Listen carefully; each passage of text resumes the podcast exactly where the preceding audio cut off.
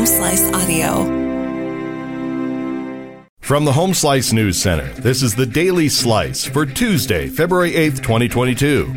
I'm D. Ray Knight, and this is what's going on. Fire crews battled a wildfire near Hisega on Monday that burned approximately six acres. The log porch fire was believed to be human caused, and fire crews were able to contain it before windy conditions arrived last night. Fire officials say it's very dry and fires can move quickly in these conditions. They are urging people to be cautious when outdoors. The South Dakota Senate has okayed an online sports betting ballot question. With more is Amy Rose. A proposal to allow voters to decide whether to expand online sports betting across South Dakota has narrowly passed the state Senate. The proposal would put it to voters to amend the state constitution. It passed by a single vote in the Republican controlled Senate. To get into November ballots, the proposal still needs approval in the House. It faces opposition from Governor Kristi Noem, and lawmakers' push to expand sports betting comes two years after a constitutional amendment passed with 58% of the vote and allowed sports wagers to be placed in Deadwood. A Rapid City man was sentenced Monday to 40 years behind bars for shooting and killing 43 year old Nathan Graham in August of 2018. Ronald Black Cloud, 18, was charged as an adult with second degree murder. He was 14 at the time of the shooting.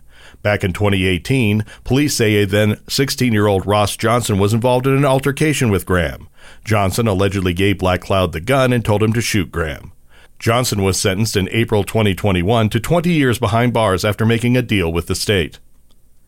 In national and international news, in a flurry of diplomacy across two continents, Presidents Joe Biden and Vladimir Putin have met separately for hours with the leaders of Germany and France.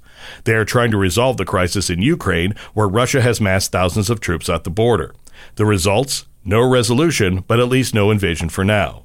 On Monday, President Biden vowed that Russia's Nord Stream 2 gas pipeline in Europe will be blocked if Russia invades Ukraine.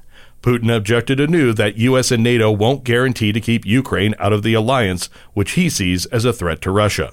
The Biden administration is urging Americans to file their taxes to receive a child tax credit. With more is Chrissy Davies. The Biden administration is kicking off an outreach campaign to get millions of families to file their taxes so they can receive the second half of payments from the expanded child tax credit. Vice President Kamala Harris, Treasury Secretary Janet Yellen, and White House Senator Advisor Gene Sperling are hosting a virtual event Tuesday to encourage people to send their tax forms to the IRS.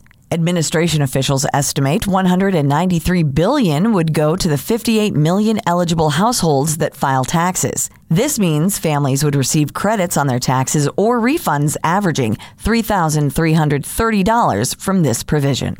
A bipartisan report from a congressional commission says the U.S. needs cabinet level leadership and a new multi pronged strategy to counter its festering overdose epidemic. Powerful synthetic drugs like fentanyl are driving record overdose deaths. The report from the Commission on Combating Synthetic Opioid Trafficking calls opioids one of the most pressing challenges in national security, law enforcement, and public health. A co chair of the commission, Maryland Congressman David Trone, says he's spoken to President Joe Biden and believes Biden fully understands the problem and is committed to taking it on. Today's weather from the Home Slice Weather Center partly sunny skies and high wind warning until 5 p.m. Winds of 25 to 35 miles per hour could gust over 50 miles per hour. High today of 49, low tonight 36. Finally, at the Winter Olympics in Beijing, the ROC, Russian Olympic Committee, leads the medal count with nine total medals, followed by the Netherlands and Norway. The U.S. is currently in 11th with five medals. And that was your Daily Slice for Tuesday, February 8th, 2022. The Daily Slice is a production of Home Slice Media Group, hosted by D. Ray Knight, with Amy Rose and Chrissy Davies. Executive producer Mark Houston. Engineered by Chris Jacquez. I'm D. Ray Knight. Have a great day.